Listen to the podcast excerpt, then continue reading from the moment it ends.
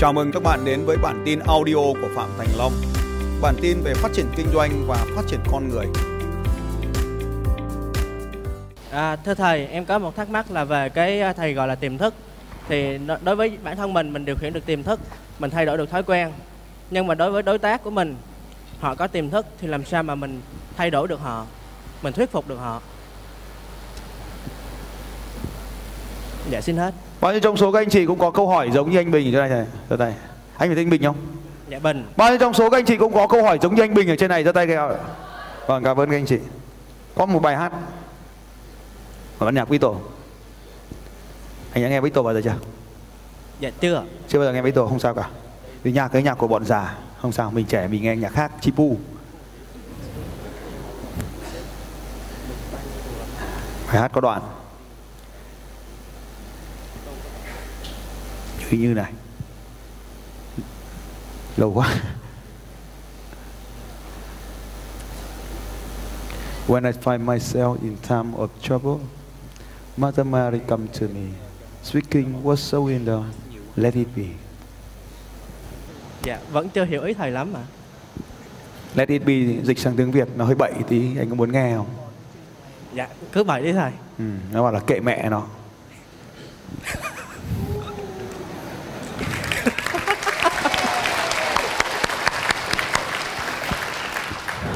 Bạn không phải là Chúa Trời, bạn không phải là Thánh, bạn không có quyền năng thay đổi ai cả. Nên đừng cố gắng trở thành Don Quixote để đánh nhau với cối xay lúa. Một thứ duy nhất trên cuộc đời có thể thay đổi, bạn biết rồi, thế thôi, đó là thứ cần thay đổi. Và khi bạn thay đổi, mọi thứ sẽ thay đổi tương xứng cho bạn. Nếu ngày hôm nay bạn chưa có đủ tiền thì là bạn chưa xứng đáng với số tiền lớn hơn. Nếu ngày hôm nay bạn chưa có một mối quan hệ tuyệt vời là vì bạn chưa xứng đáng hơn với một mối quan hệ tuyệt vời. Chúng ta như một cái bình chứa. Nếu bạn là cái chén, bạn chỉ chứa được cái chén thôi. Nhưng bạn là cái cốc, bạn sẽ chứa bằng cái cốc. Bạn là một cái xô, bạn sẽ chứa được một cái xô. Tiền bạc, mối quan hệ, sức khỏe, danh tiếng, tất cả nó phù hợp với con người hiện tại của bạn. Mối quan hệ nó vẫn ở đó, nó vẫn tồn tại ở đó. Tiền bạc nó vẫn ở đó ngoài kia, nhưng nó phải đến với bạn. Và bạn phải đủ lớn để chứa được nhiều hơn. Nên thứ duy nhất ở đây cần thay đổi không phải là một ai đó, chỉ có một thứ duy nhất cần thay đổi. Dạ rồi, cảm ơn thầy. Cảm ơn cái gì? Bài học. Khi bạn nói cảm ơn thì phải nói cảm ơn cái gì? Cảm ơn về cái bài học thầy gửi gắm cho em. Là gì? Là có nhiều thứ cần phải thay đổi, nhưng mà thay đổi lớn nhất đó chính là thay đổi bản thân mình. Mình phải thay đổi được cái khả năng của mình thì mình mới giải quyết được nhiều vấn đề hơn. Những cái vấn đề hồi trước mình không giải quyết được, đến một lúc nào đó mình sẽ giải quyết được, mình sẽ lớn hơn. Còn những việc mà mình không thể giải quyết được thì let it be. Có bài hát khác.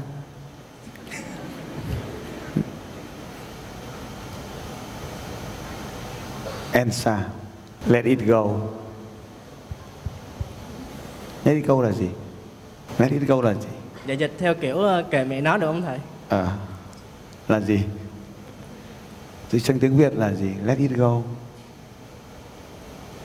Để cho nó đi đi, để cho nó chạy đi. Dạ, dịch như thế nó không có cảm xúc.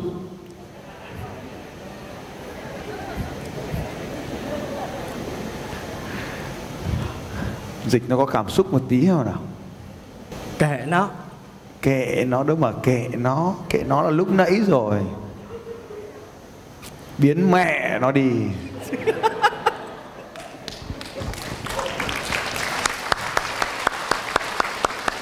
Cái đầu tiên, nhớ, bạn chỉ có thể thay đổi bản thân mình. Và khi bạn thay đổi bản thân mình, những thứ khác nó muốn gắn với mình thì nó phải thay đổi nó. Và cái điều gì mà không thể thay đổi được mà cả kịp để gắn với mình thì nó sẽ văng ra khỏi cuộc đời của mình. Luận văn về chiếc áo ngực là luận văn của một cô học sinh Việt Nam đã giành được học bổng toàn phần tại Harvard. Cho tôi xem bài luận văn đó. Và bài luận văn đó, cô gái đó đã viết và ngay lập tức đã được nhận vào Harvard. Nói về những chiếc áo ngực dành cho phụ nữ. Đấy, xuống dưới. Tôi vẫn nhớ lần đầu tiên tôi mặc áo ngực, lúc đó tôi học lớp 5. Mẹ đưa cho tôi một chiếc vải màu trắng để mặc trong chiếc sơ mi. Bà nói con đã lớn rồi, con phải mặc cái này. Từ khoảnh khắc đó, cuộc đời tôi thay đổi mãi mãi. Ở trên chạy mất à? Cũng trong năm đó, tôi được dạy rằng một ngày nào mặt trời sẽ biến mất, và tôi cảm thấy áp lực của thiết bị kỳ cục bên trong chiếc sơ mi của mình. Nhận ra rằng tuổi thơ của tôi cuối cùng cũng sẽ tiêu tan như mặt trời. Chiếc áo ngực đầu tiên của tôi mở đường cho cái thứ hai, rồi cái thứ ba, rồi cái thứ tư.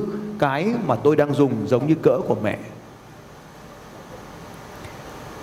Với mỗi một chiếc, mỗi lần có áo ngực mới, tôi đều bỏ rơi chiếc áo cũ. Đâu đó trong góc tủ quần áo của tôi có một đống bị bỏ rơi những chiếc dây áo nhỏ đã sờn từ khi nó mới tinh khôi, nhưng sau đó trở thành những tàn tích bị lãng quên. Chúng nằm đối diện với một góc của vũ trụ và thu hút bụi bặm như những ngôi sao đã chết. Không cuộc sống, không ánh sáng và không còn sức sống. Với mỗi chiếc áo mới, tôi đều cảm thấy sự thay đổi tàn nhẫn. Thứ đẩy tôi xuống dưới con đường mà tôi không bao giờ trở lại. Những chiếc áo ngực sau này không còn đơn giản như những chiếc đầu tiên. Chúng được thiết kế với nhiều nếp gấp hơn, nhiều đường khâu viền hơn. Các mẫu mã được thiết kế để chống lại sự phức tạp của những trách nhiệm ngày càng lớn của tôi. Đôi khi tôi thấy chiếc áo quá nhỏ so với cơ thể mình. Tôi không thể và không sẵn sàng mua một chiếc mới, bởi vì những ý nghĩa đằng sau sự thay đổi. Nếu mỗi chiếc áo ngực đồng nghĩa với cách chết của một vì sao, thì thế giới của người lớn với tôi chẳng có ý nghĩa gì khác ngoài bóng tối. Tôi đã cố gắng rất nhiều để không phải giết chết bất cứ vì sao nào, nhưng sự kháng cự của tôi là không đủ. Tôi thấy cơ thể của mình cứ tăng thêm lớp này đến lớp khác sau mỗi lần thay áo. Với suy nghĩ này, tôi tự chuẩn bị cho mình một phần kết cho khoảnh khắc mà toàn bộ vũ trụ của tôi sẽ bị nhấn chìm bởi chiếc hố đen trong tủ quần áo của tôi. Tôi đã được cứu thoát. Tôi học được rằng cuộc sống này không thể diễn ra theo tuyến tính mà theo chu kỳ. Những ngôi sao mới có thể được hình thành từ tro tàn của những ngôi sao cũ, và bóng tối cái chết được làm đầy bởi ánh sáng của sự sinh sôi. Do đó, thứ được tạo ra chỉ là diễn giải lại quá khứ theo một hình thức phù hợp với hiện tại. Việc mặc chiếc áo ngực mới của tôi không ném bỏ cái cũ, mà định hướng chính mình để thích ứng với những lần thay đổi. Thay đổi là thuận theo tự nhiên. Đống áo ngực sẽ chỉ một ngày lớn hơn. Mặc dù thật khó để chấp nhận sự tồn tại của chiếc áo ngực trong cuộc sống của mình, nhưng tôi nhận ra rằng tôi không thể sống mà không có nó. Bởi vì khi chúng ta càng già hơn, mọi thứ có xu hướng gục xuống một cách dễ dàng hơn. Chẳng có gì đáng tin cậy hơn một chiếc áo ngực, một thứ công cụ hỗ trợ giữ cho cuộc sống của chúng ta được trở nên tuyệt vời hơn. Chúng ta phải thay đổi. Giống như cô bé, cô ấy chẳng thích mặc áo ngực, nhưng đó là lúc cô ấy lớn, cô ấy sang một trang mới của cuộc đời. Và mỗi khi một người đàn bà lớn hơn, thì trong tủ có một vì sao chết. Cô ấy rất băn khoăn với việc thay đổi này, và mỗi một lần nhìn vào đống áo cũ trong tủ, cô ấy băn khoăn cho những cái chết của những vì sao. Tủ quần áo của cô ấy biến thành hố đen để thu hút những vì sao chết. Nhưng đến khi cô ấy lớn hơn, cô ấy đã nhận ra rằng đó chính là sự thay đổi thuận theo tự nhiên. Và khi một thứ được chết đi thì một thứ mới được sinh ra. Đống tro tàn này chính là nguồn sáng cho một vì sao mới. Một chiếc áo ngực được cất vào trong tủ thì một thiết bị nâng đỡ mới được gắn lên người cô ấy. Khi còn trẻ, ta có thể không thấy vai trò của áo ngực, nhưng khi càng già thì càng cần công cụ hỗ trợ đó. Cho nên có những thứ bạn tưởng chừng như không cần, thì nó lại cần vào những lúc ta yếu đuối nhất. Cho nên có những thứ bạn tưởng chừng như không muốn thay đổi, nhưng quy luật là phải thay đổi. Hãy thay đổi bản thân mình để phù hợp với từng chiếc áo trong từng giai đoạn cuộc đời. Và anh cũng vậy. Nếu anh thay đổi thì những chiếc áo mới sẽ lại tiếp tục đến với cuộc đời anh. Nếu anh thay đổi thì những mối quan hệ mới sẽ đến với cuộc đời anh. Nếu anh thay đổi thì chiếc xe mới sẽ đến với cuộc đời anh. Nếu anh thay đổi thì ngôi nhà mới sẽ đến với cuộc đời anh. Nếu anh thay đổi, những người xung quanh anh sẽ thay đổi cho xứng đáng với sự thay đổi của anh. Cho nên trò chơi hãy bắt đầu từ chính mình, chứ không phải ở bên ngoài. Anh mới chính là thứ cần phải thay đổi.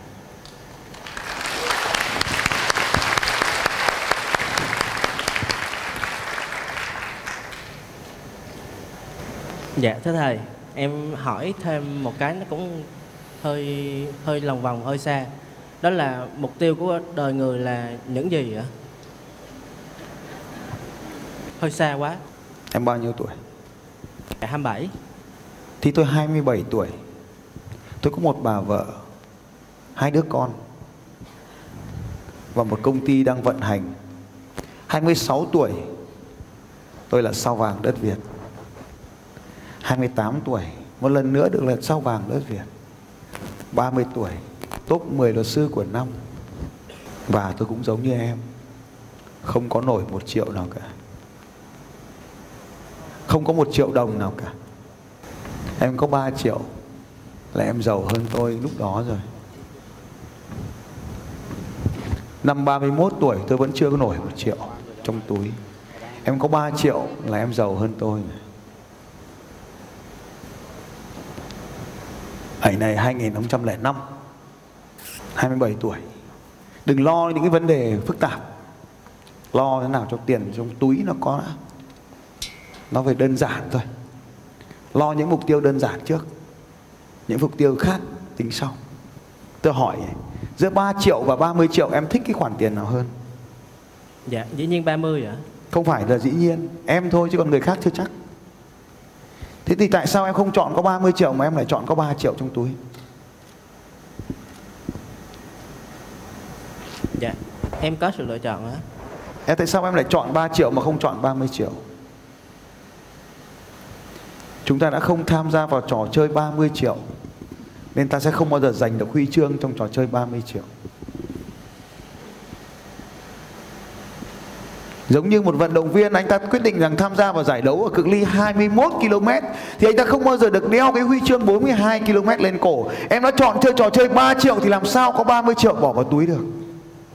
Nhưng câu hỏi của tôi là tại sao em lại chọn 3 triệu mà không phải 30 triệu?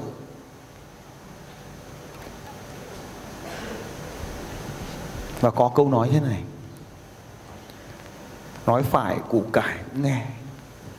Khi mình chỉ có 3 triệu trong túi, mình nói ai nghe? Nên mình có nói đúng, chúng cũng chẳng nghe.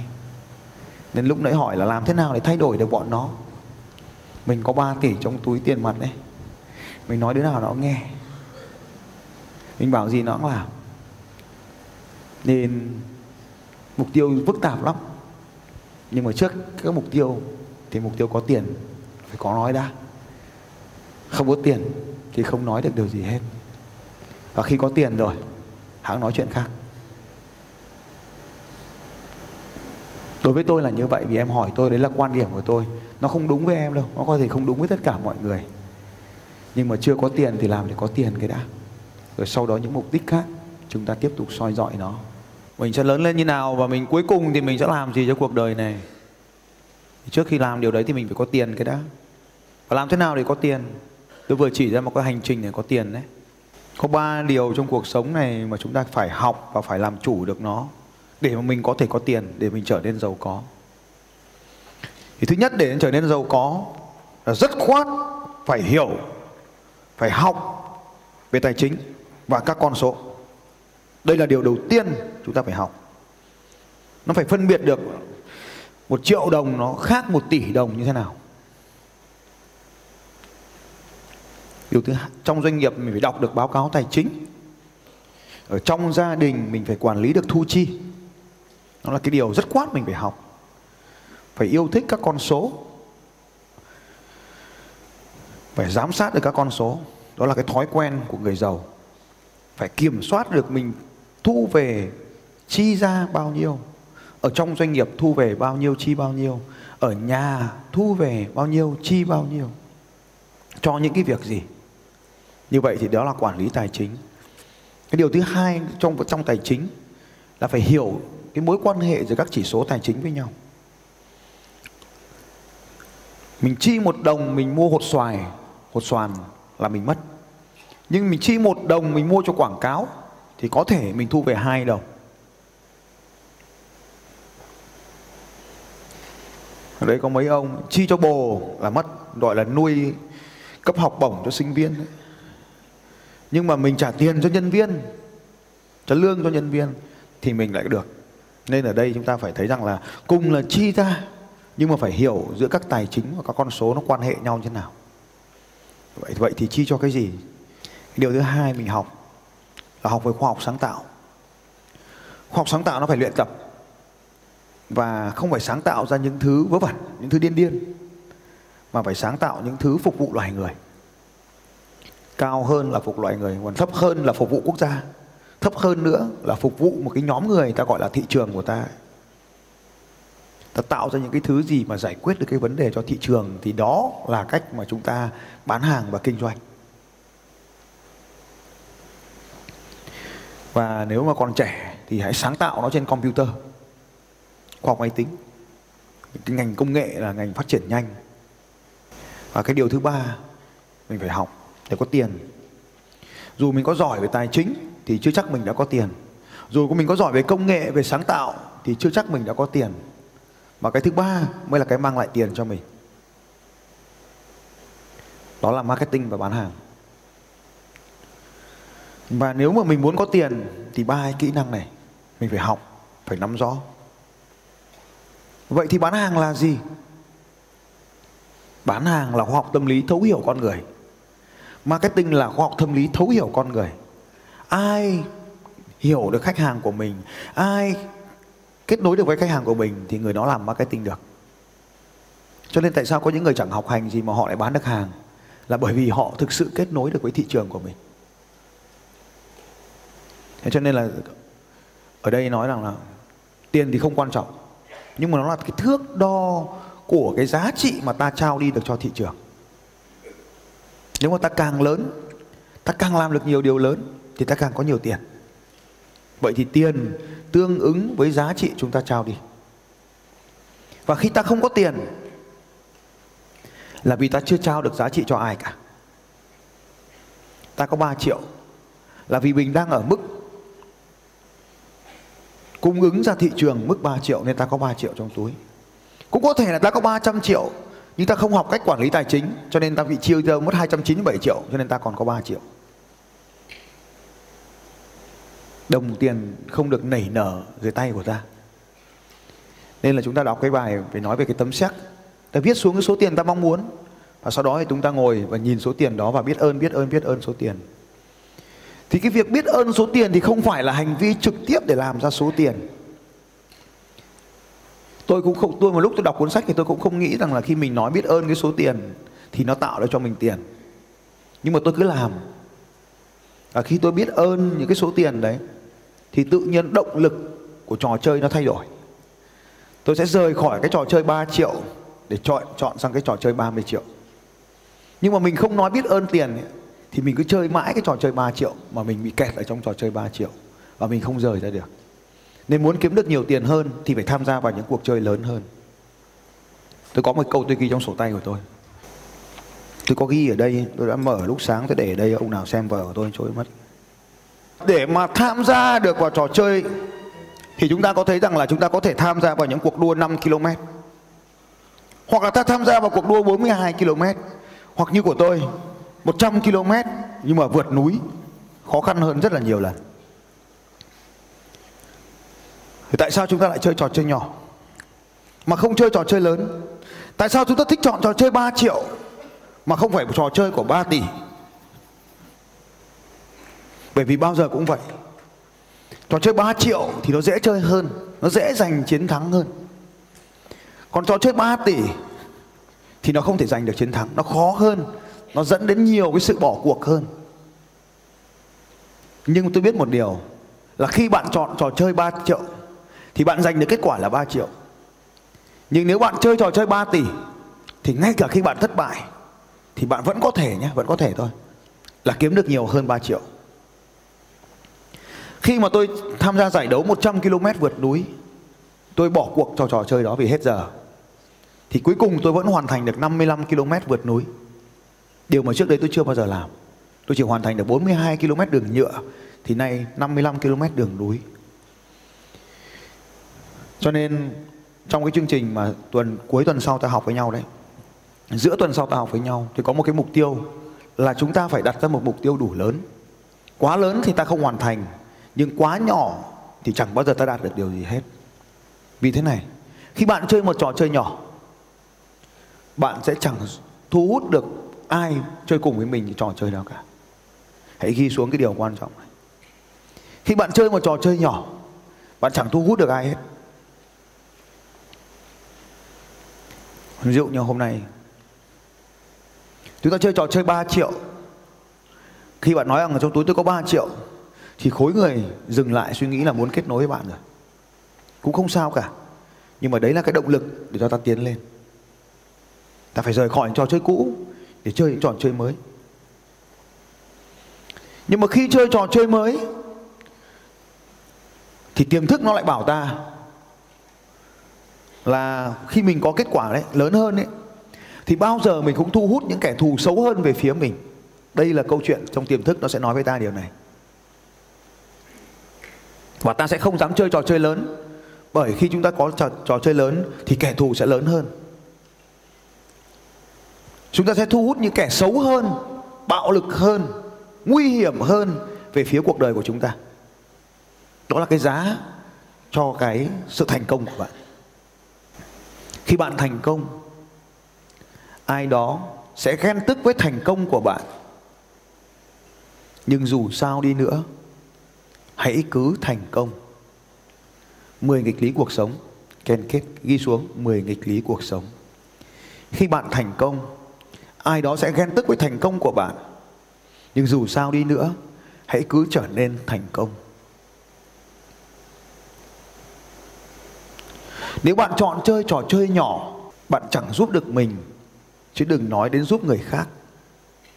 Và khi bạn hỏi tôi là sống thế nào là có ích, có ý nghĩa, thì tôi nói là tiền. Tại sao tôi nói là tiền mà không phải những điều khác? Bởi vì khi bạn sống có ý nghĩa thì tiền bạc sẽ đến với bạn. Tiền không phải là mục đích, nhưng nó là phần thưởng trong trò chơi giúp đỡ người khác. Nó là thước đo của trò chơi giúp đỡ những con người khác. Nhưng mà tại sao lại là marketing và bán hàng?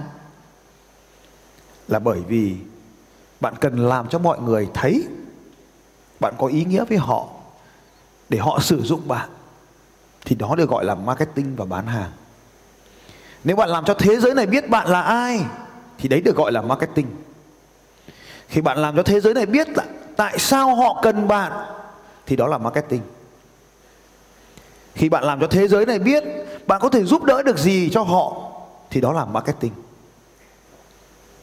Và khi bạn bắt đầu giúp đỡ họ, giải quyết những vấn đề của họ thì đó được gọi là bán hàng.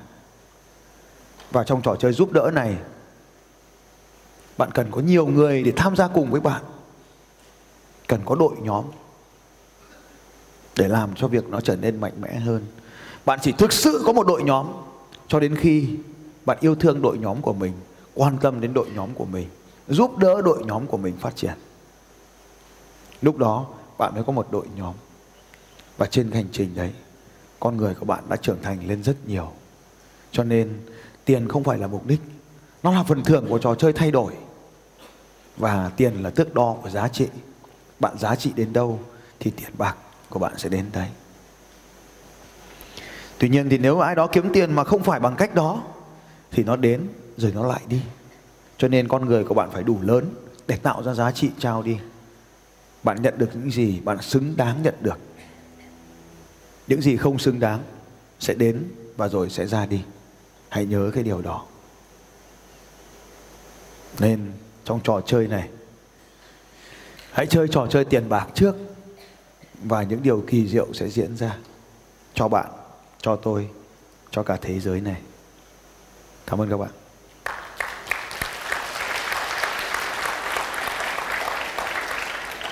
Xin mời. Để lại micro cho anh nhé. Rồi, câu hỏi ngoài lề của anh là gì? Dạ, vẫn quay lại câu hỏi của em mà. Là cái mục tiêu của cuộc đời là gì anh? Bạn là ai mà dám hỏi câu hỏi đó? Mỗi người là một mảnh ghép trên cuộc đời này, và họ cần phải tìm đúng cái mảnh ghép của mình để ghép vào. Bạn luôn có một thứ mà mọi người cần, đấy là tài năng của bạn. Bạn sử dụng nó để lấp đầy cái khoảng trống của những con người khác. Và bạn luôn có khoảng trống ở trong mình để chờ đợi người khác đến lấp đầy phần trống đó.